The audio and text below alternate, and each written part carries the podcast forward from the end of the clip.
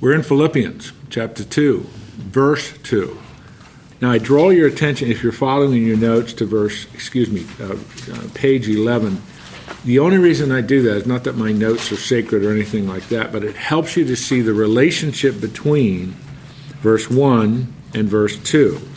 Now, if I may just take a minute and review, um, the best way to understand verse 1 is to begin with the word since. Since these four things characterize you and we looked at and took them apart. We spent a lot of time on that. Then, verse 2 is the fourfold result. This is what we should see. Because of these first four qualities, therefore we should see, make my joy complete, Paul writes, by being of the same mind, maintaining the same love, united in spirit, intent on one purpose. So, I mean, you have in one word, if you summarize it, unity. If one word summarizes verse 2, it's unity. Unity of mind, unity of love, unity in spirit, and unity in purpose. His word is one, one, one.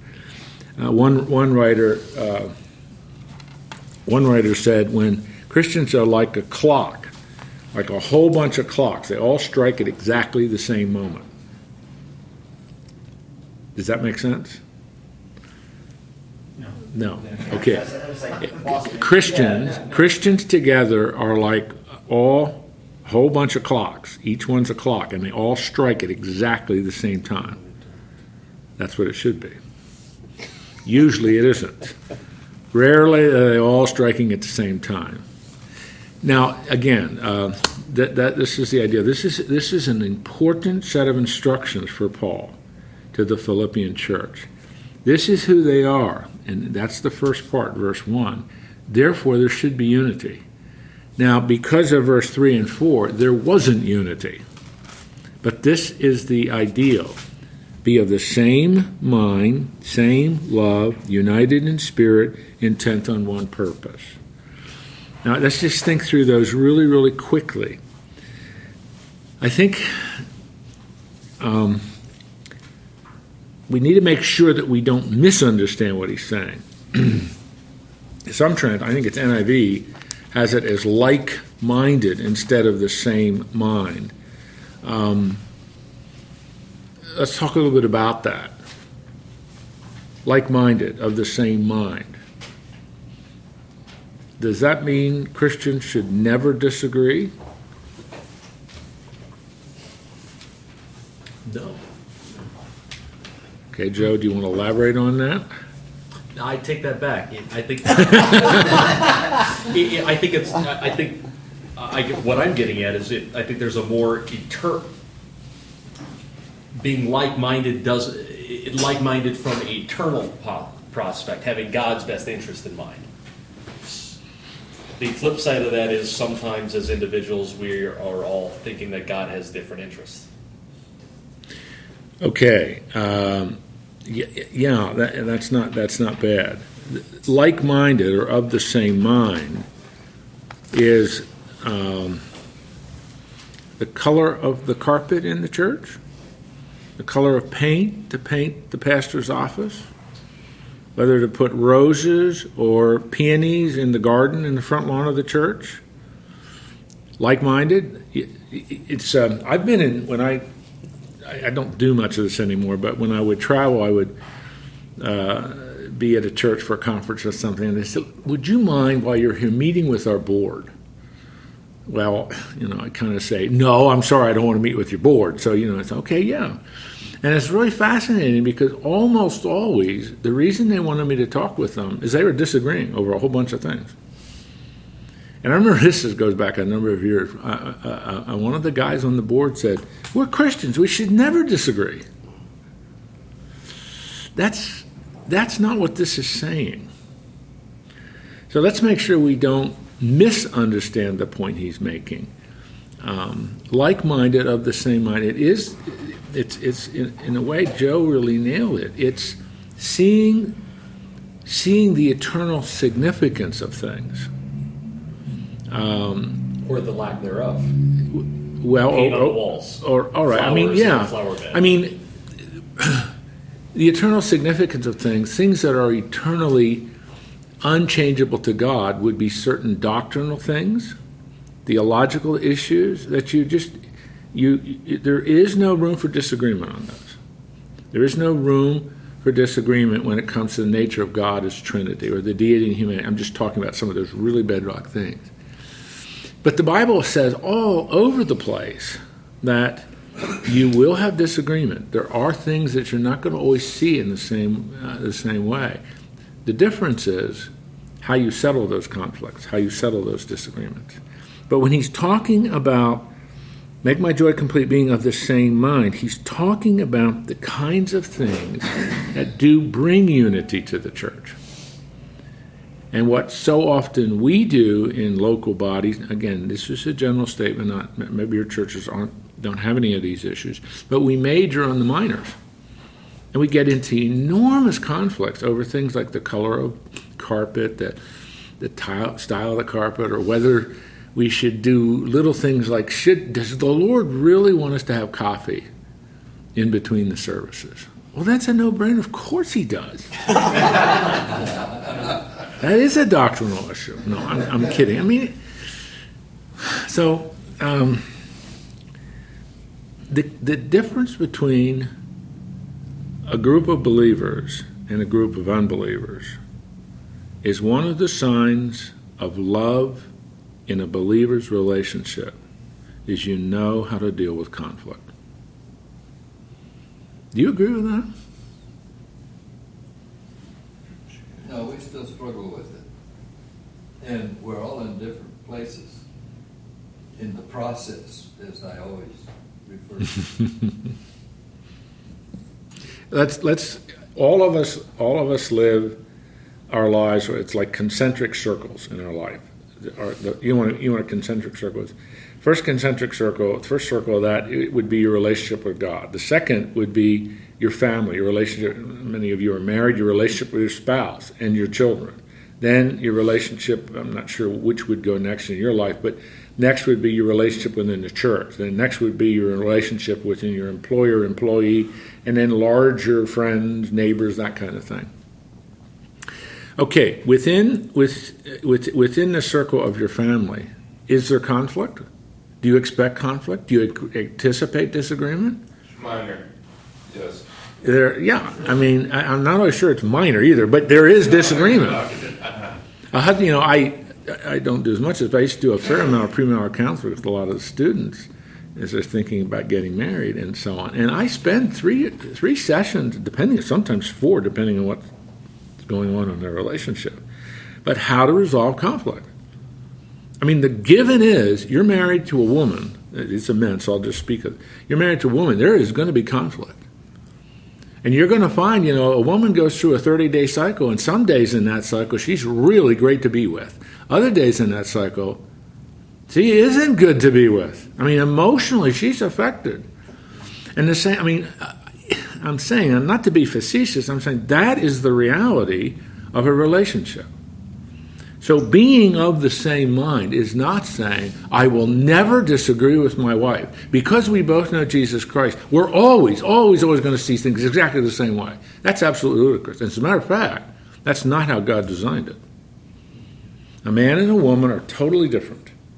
They're physiologically different, emotionally different, left brain, right brain difference, all those things. And they come together, and those differences become the greatest source of strength and stability in their life because where one is weak, the other's strong, where the other's strong, the other one's weak. And they just come together and they help balance that out. But one of the signs of a mature relationship is you know how to deal with conflict. And it's just it's it's how you do that and how you go about that. Things such as respect and honor and dignity and being a good listener something that we as men do not excel at. Not good. We do not excel at listening. And then when we communicate, I'm sure you've seen this in many studies that show this, but when we're communicating with our wives, or in fact with anybody, but when we're communicating with our wives, 7% of meaning is from words we say. The other 93% of meaning is the context. Eye contact, tone of voice, demeanor, history of the relationship. They're all the things. I think I've said, you know, so, so as I walk in the house tonight and I walk in like this, I love you, honey. three, uh, three of the most important words, and she loves to hear me say I love you. And if I tack on honey, she's almost in eternal bliss. But just, I love you, honey. Now that seven percent of the meaning I was trying to send was words. The other ninety-three percent because communicating to her what that wasn't genuine. You really didn't mean that. That wasn't sincere. You weren't looking at me. You had your hands in your pocket. You were slouching. The tone of your voice was the most grudging tone I've ever heard you use. Plus, you haven't said that to me in the last seven years. So, in what sense should I take that seriously? Now, I'm exa- everything I just said is exaggerating. But to, to, to communicate with someone means I'm really sensitive to all those things. My daughter Joanna, and we were with them last night. The most important thing for her, she's 26 years old, she's still important to her, is eye contact. Eye contact is really, really important to her.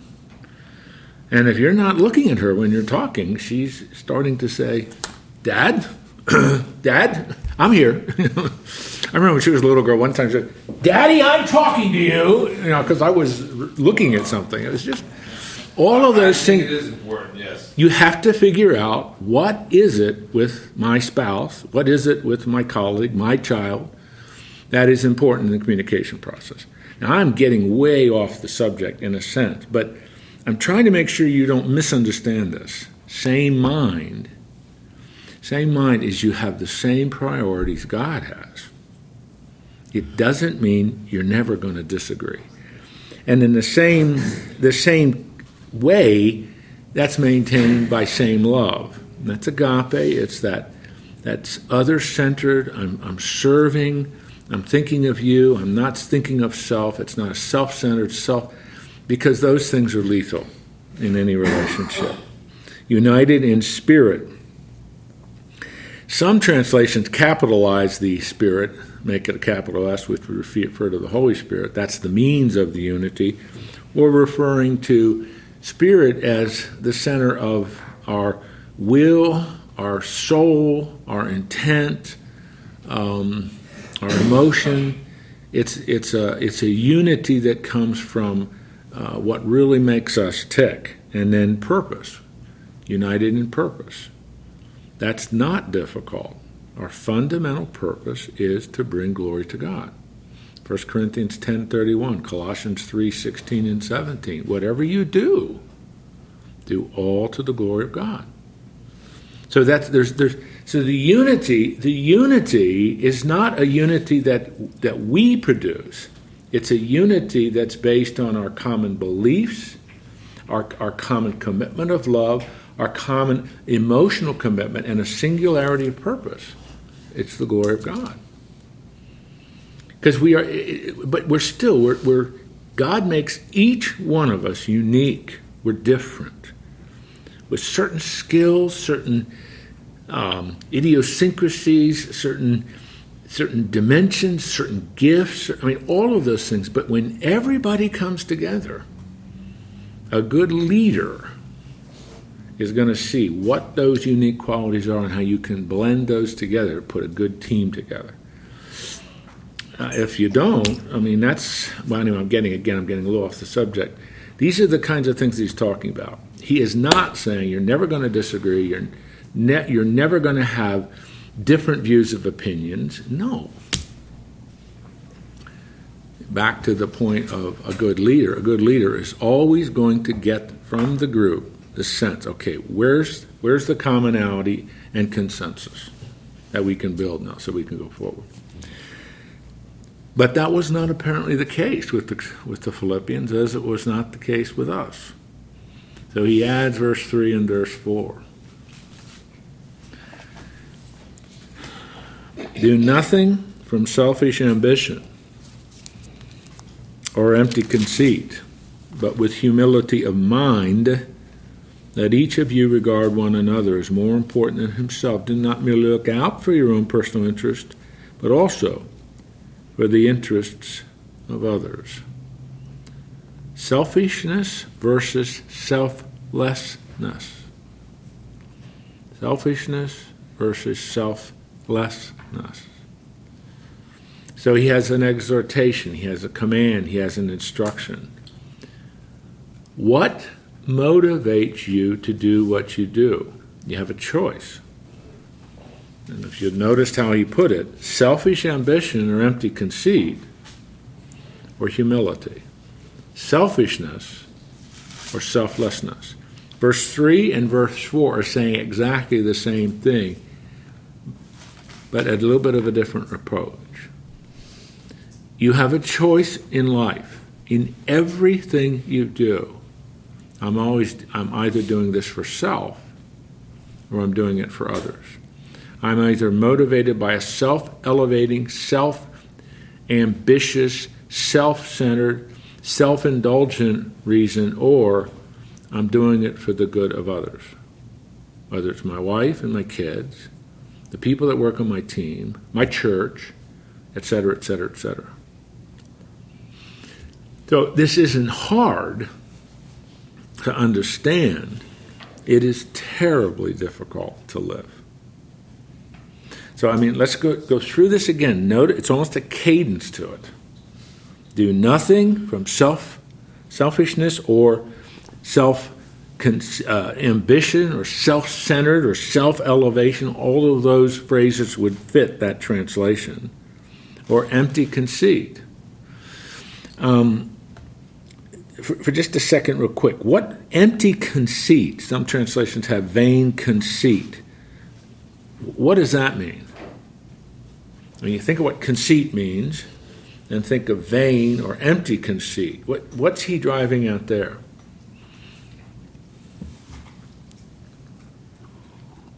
I have vain glory.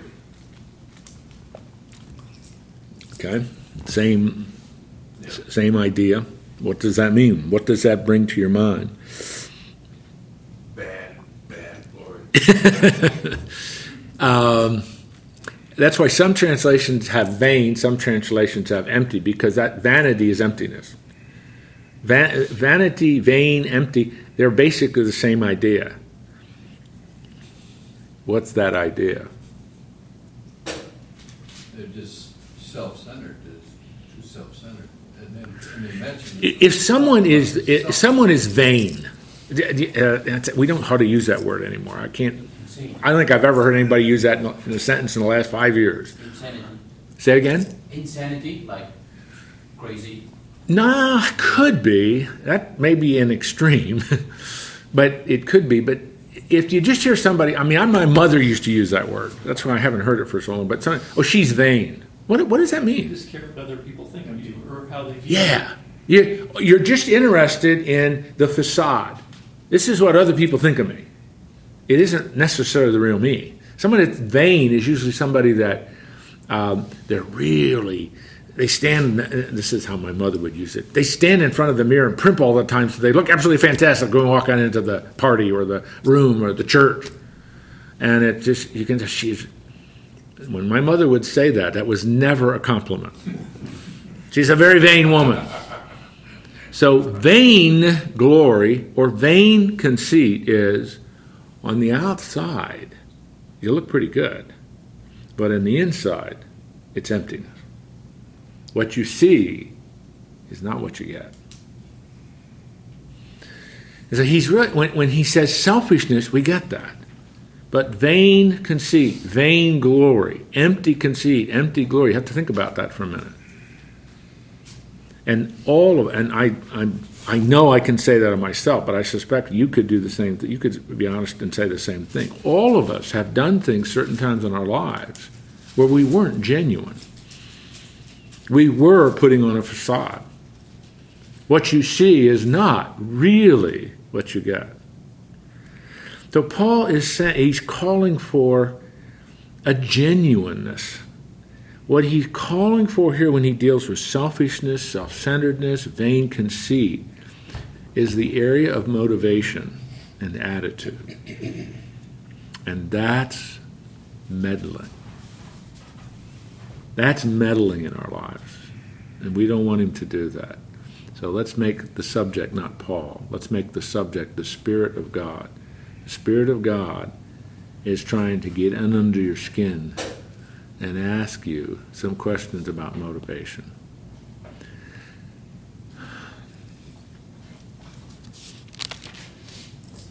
Are you with me? Are you with Paul? Are you with the Spirit of God who inspired this? So he's going he's going from who we are, verse 1. They are statements of who we are in Christ. Those four qualities, and Joe's right, we spent a whole hour last week discussing those.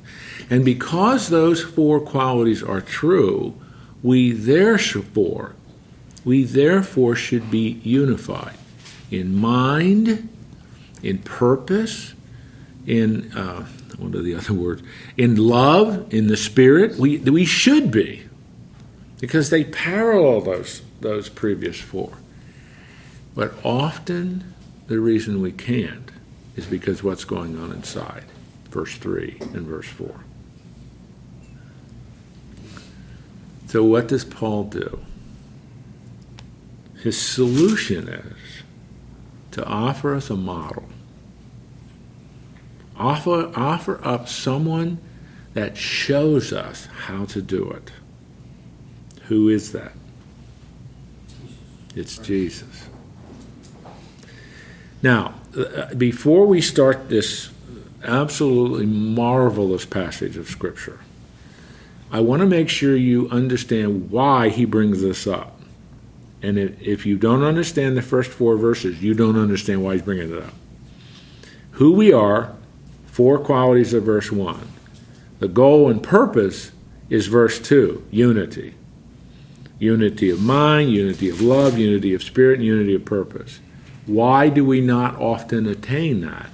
Because of verse 3 and verse 4 motives, attitudes, why we do what we do. So he offers Jesus as an example. Got it? The, he says, isn't a disconnect. Okay, now I'm going to do something really theological. He is going to do something theological, but he is offering up the example, the model that we should follow in this.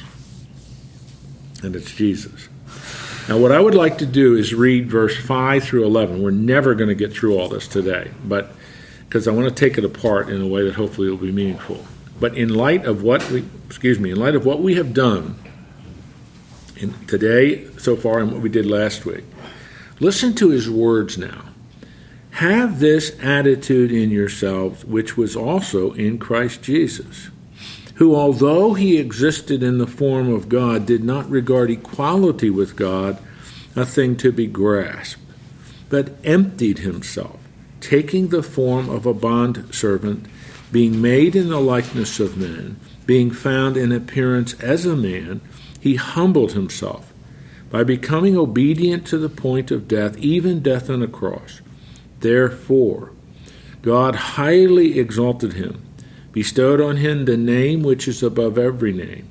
And at that name every, of Jesus, every knee should bow, and those in heaven, on earth, and under the earth, and every tongue should confess that Jesus Christ is Lord to the glory of the Father. Uh, this is a, a, magnificent passage of Scripture, loaded with all kinds of theology. But let's not miss the main point. So, the main point is the attitude of Jesus, humility, is the model.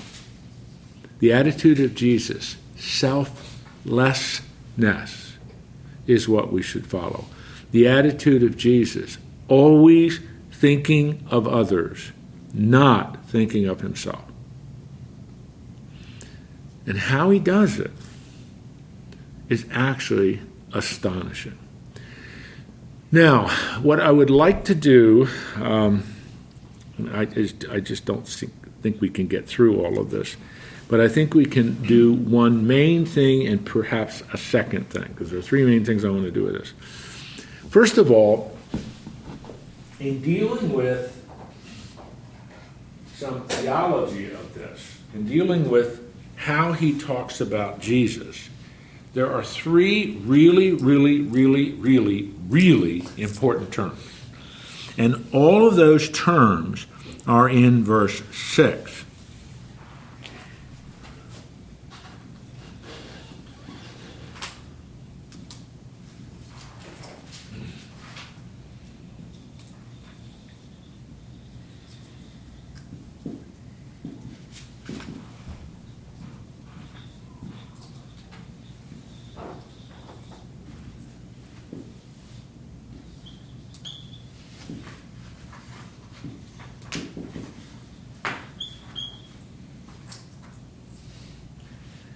These are the key terms I kind of filled out the, the context. It is so important as we go through this, it is so important that you don't um, don't misunderstand what these words mean. And when we're all done with this, and we won't be all done with this until I get back from Israel. so in three weeks, we'll be sitting here and I'll be tying all the loose ends together. But we'll get started. First of all, the word, as you see it, who, although he existed in the form of God. Now, when we read that in English, we think of form. I mean, generally, that's how we think of English word. Form, it's like it's like a frame of something. It's like a um, it's like a structure of something, the form of a building, the, the, the, the form into which you pour concrete. Do you know what I mean? That's why it's okay to translate that. Now, the Greek word is morphe. We get our word morphology from that. But the real sense of that word is essence. It isn't form or outline or know, like when my father was in uh, in heavy construction most of his life, he would always be talking about having concrete pours because he was superintendent of the jobs, and that was always the most tense time for my dad because if it was cold, there was always the danger, man, we may lose this pour. So you always have all kinds of guards to make sure that the temperature was always above 32 degrees. And he said, we, we, we are not ready to strip the forms. Well, until I went out to the job site, I had no idea what he meant by stripping the forms. But you know, once you're out there, you see what it is. You, the concrete's set. It's all you need to take the forms all down. And then I, when I worked in construction, I was the one who cleaned the forms, which is really a great job. it's a horrible job, but it paid my way through college, and that was good. So when it says he's in the form of God, it doesn't mean he's just outward the form of God. Oh, there's outward. Okay, I said no, no. He is in his essence. He's God. So do you see what I'm saying? In other words, this is this isn't a statement, this is a statement of his very essence as God. Because whenever you talk about Jesus, whenever you talk about God, God the Father, God the Son, God the Spirit, you always have to separate the word essence and person. Now, did I lose you, or are you with me? Essence is what makes God God. Person are the three persons in the Godhead. God is one essence of three persons. Now, I'm not going to go any further with that. All I want you to just make sure you grab a hold of is in his essence, he is God. Just like down in verse 4, in his essence, he is man. He is fully, in every sense of the term, God, and he is fully, in every sense of the term, man which will cause us to reach a conclusion when we're done with all this. Second, he says, in the form of God, God, the essence of God, he did not regard equality with God. Equality. Equality in essence, as well as equality in purpose, uh, person. So now again, I might have lost you there equality in essence and equality in person. Equality in essence. Essence is what makes God God. Omniscience, omnipresence, omnipotent. At equality in person. Are the Father, the Son, and the Spirit equal in the essence of the Trinity? Yes, they are. They're co eternal, co equal. So Jesus is equal with the Father, equal with the Spirit. But did not regard equality with God something to be grasped. That's a great translation. What does it mean? If you grasp something, if I if I grasp this marker, what does that mean? Hold on to it. Hold on to it real tightly. The only addition to this particular Greek word is hold tightly onto something as a prize you deserve. Now, if I add that, does that add a little meaning to it? Hold on to it tightly like a prize that I deserve. Jesus didn't do that. He didn't say, Look, I'm the second person of the Trinity. I'm not going. Spirit, you go. I ain't gone. Now, that, that's almost blasphemy for me to talk like that and to yell. People think I'm preaching in here. But it, it, what, what Paul is saying is here's Jesus. In essence, God, equal with the Father and Son, did not hold on to his rights as the Son. What did he do? Verse 7 He emptied himself. Now, let's stop for a minute. So you have three really key terms that you have to define precisely and carefully. Have you defined them precisely and carefully? Because once you truly understand what Paul is saying, you understand even more fully the remarkable nature of the humility of Jesus in coming to coming to earth. Second, but he emptied himself. Now, I want to come back and talk about that in a minute, but there are three things about his emptying. Three terms or phrases. Taking on the form of a bondservant, nature, form, morphe, they're all the same word. Being made in the likeness of men, and being found in the appearance of man. Let's take those three apart. First of all, in the in the, the, the nature or the form of a slave, a servant, a bond servant. Jesus took on all the characteristics. This, this, is, this is what he's doing, this is why he came. He took on the form, the nature, the essence of a servant. Now, that, the, in and of itself, that's is, is a, an astonishing way to put it. Jesus came to serve. And in doing that, he was in the likeness of men. He was a genuine man. In every single dimension of humanity, Jesus was human. And then in the appearance as a man, he had all the, the, the appearance. That's not a great way to translate that because it you know it's an appearance like a phantom. No, no, no. All of the qualities that makes a man a man, Jesus was. Every characteristic that makes a man a man, Jesus was. So he looked like a man. In all characters and qualities, he was a man. And his nature was that of a servant. So let's put it another way. Here is Jesus in glory in heaven, worshiped by the angels, adored by the angels.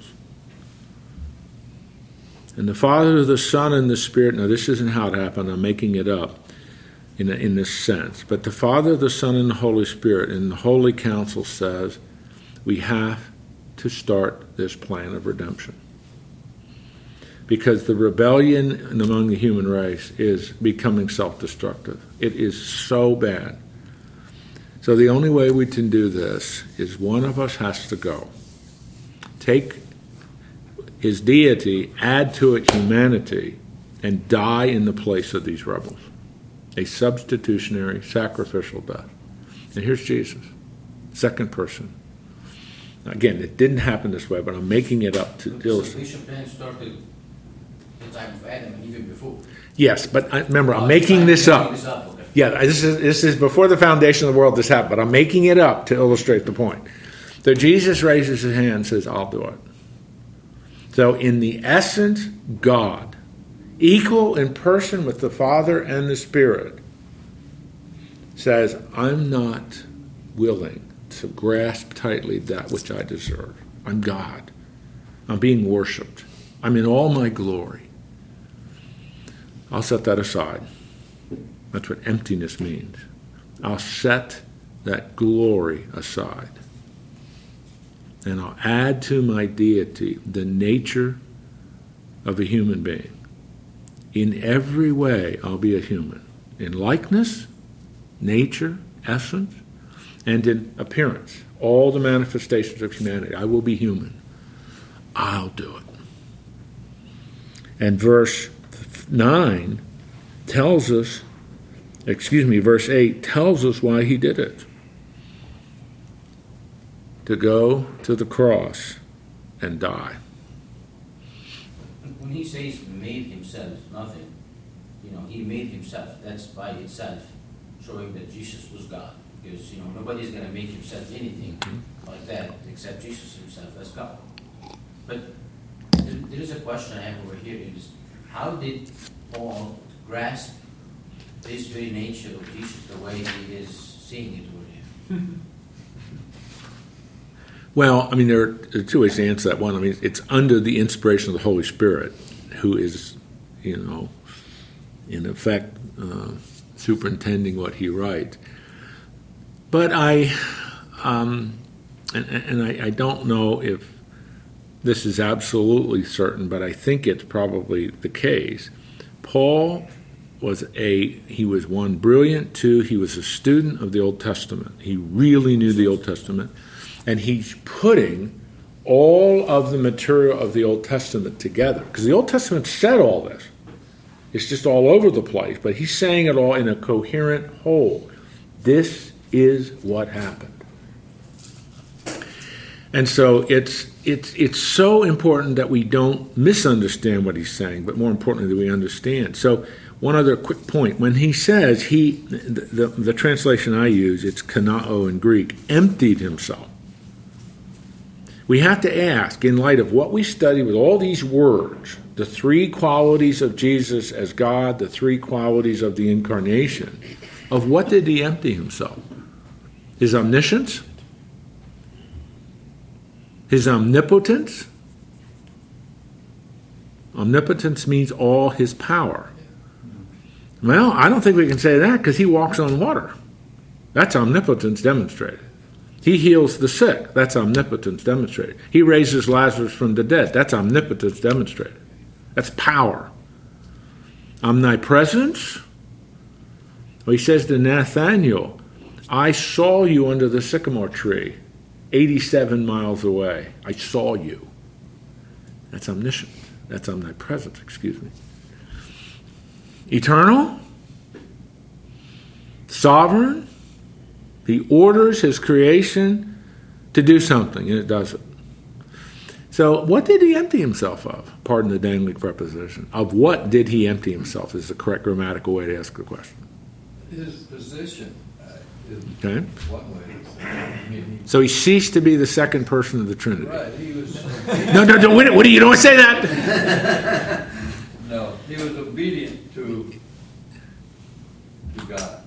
And Obedient, obedient to the Father. that part of it. But, in other words, he was on, He was on earth to fulfill the wishes of the Trinity. You said it earlier, glory, right? Don't you think? Yeah. Don't you think that's that's what he emptied himself of, his glory. Do you see at any point in the public ministry of Jesus, do you see at any point where momentarily that glory was restored? You think of any event? Yes, Joel, that's right, the transfiguration. Remember that? Matthew 17 is our fullest account of that. Jesus is, I think it's Mount Hermon, doesn't matter. They're on a high mountain. The inner circle, Peter, James, and John are with him. You remember what happens? All of a sudden, they see, and the, the Greek word is he was metamorphosized before them.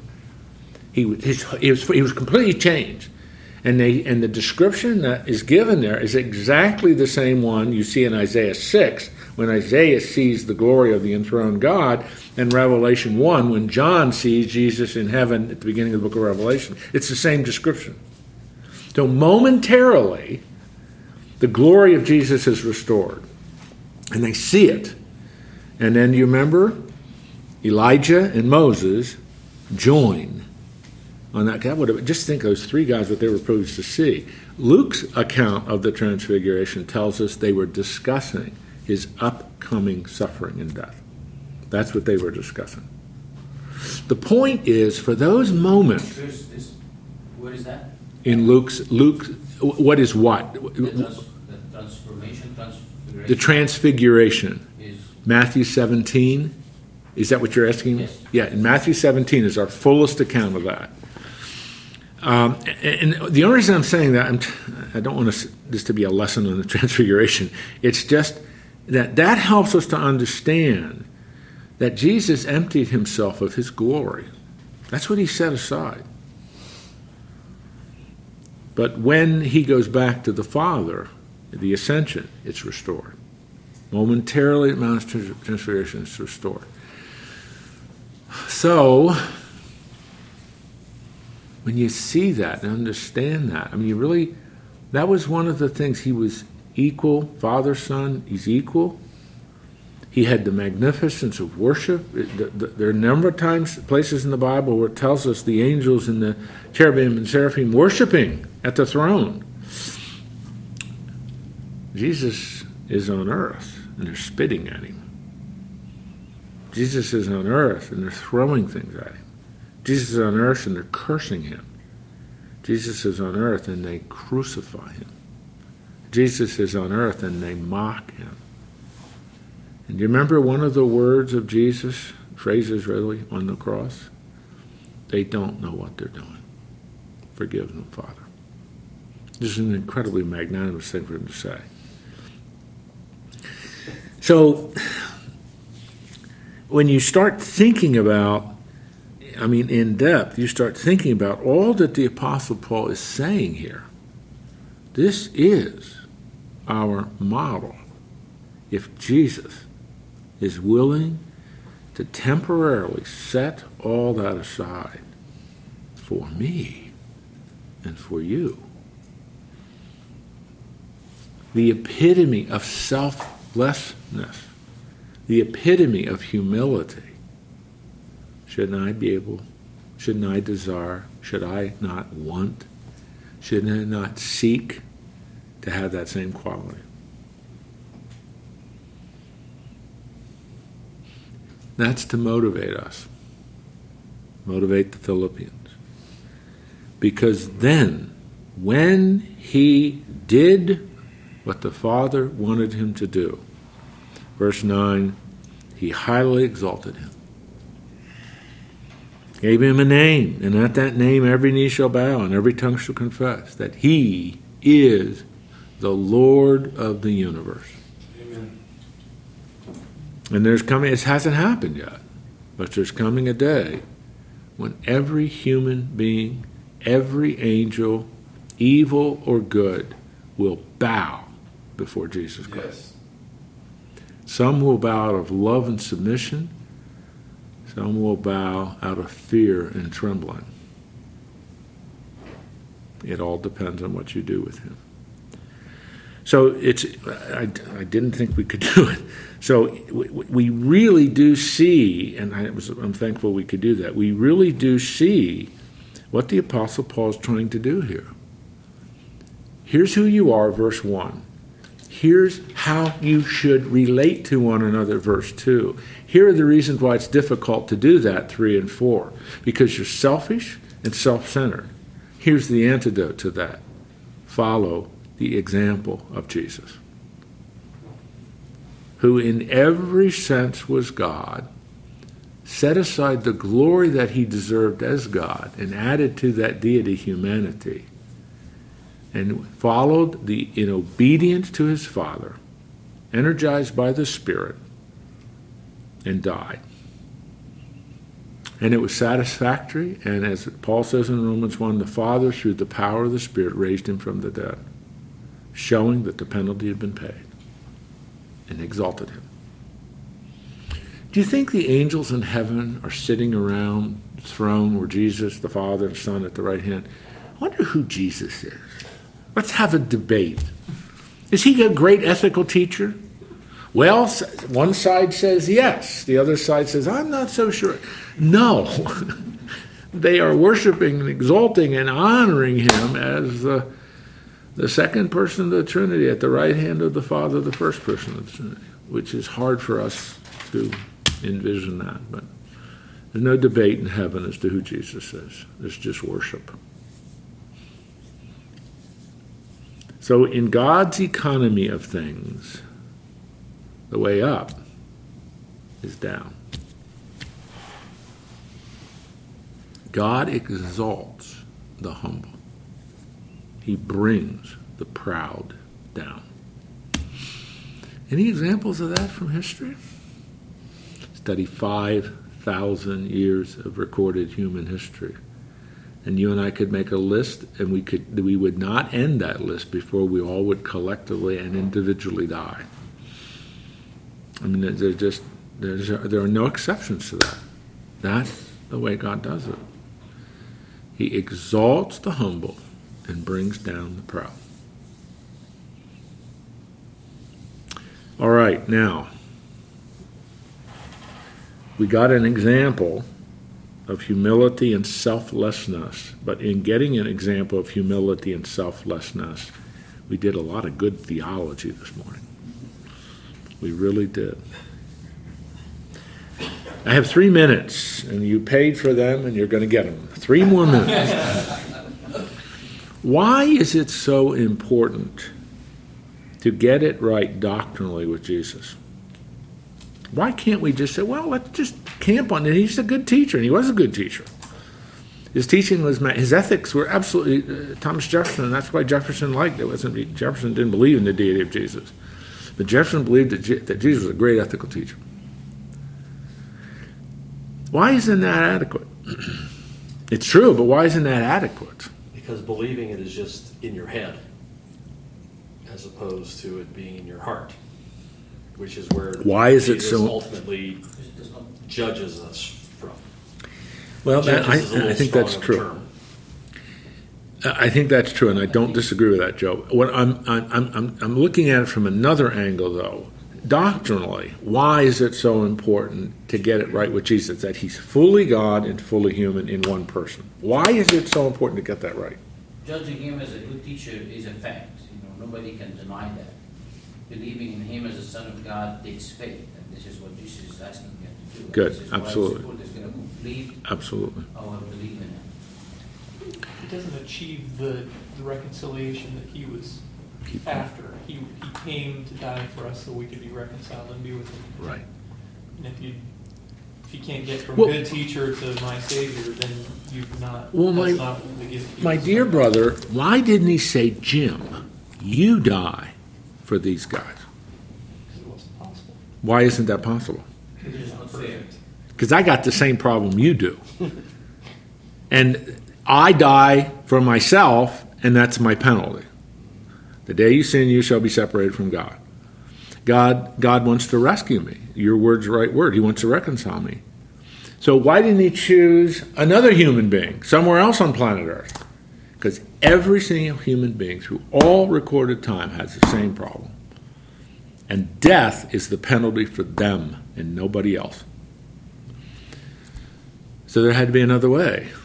The only other way was Jesus, the God man, the second person of the Trinity, adding to his deity, had to be in every single way like you and like me, but without sin.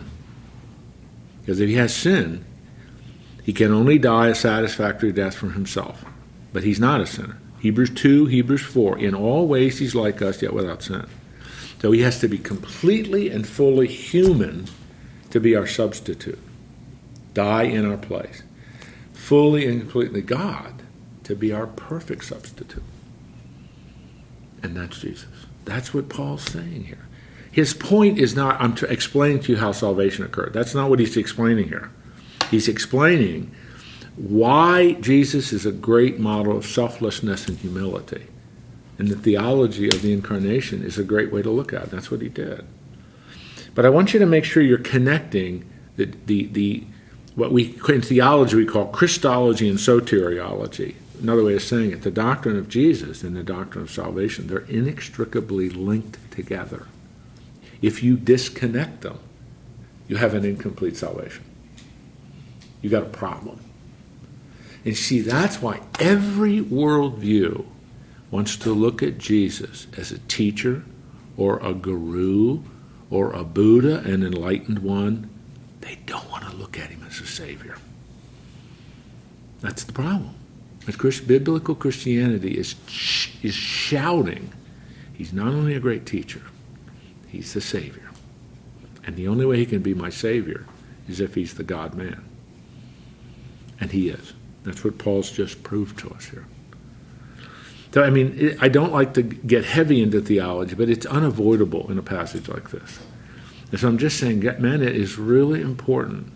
Paul talks about in the pastoral epistles, 1st, 2nd Timothy, and Titus, sound doctrine produces godly living. And sound doctrine is the key to godly living. Get it right with Jesus.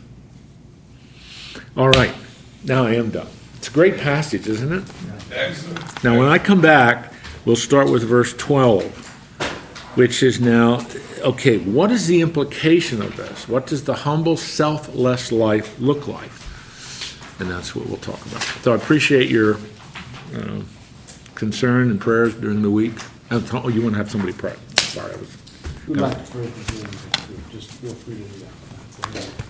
Lord God, we thank you for this time, and we thank you for Jim and, and all of the uh, individuals that will be traveling with him to Israel. We pray that it would be uh, meaningful, not just in a superficial way, but more in a spiritual Hmm. way that affects the heart and soul and Hmm. mind of, of those involved.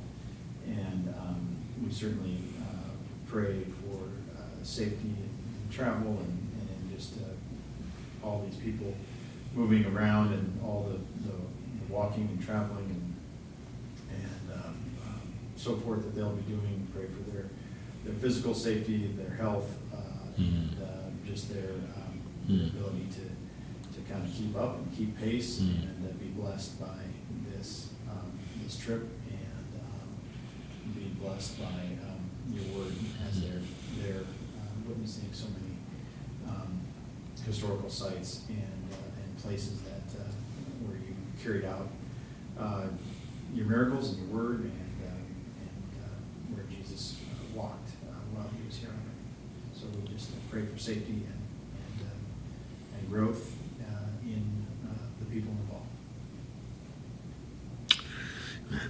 Amen. Thank you, Joel, very much. I really appreciate that.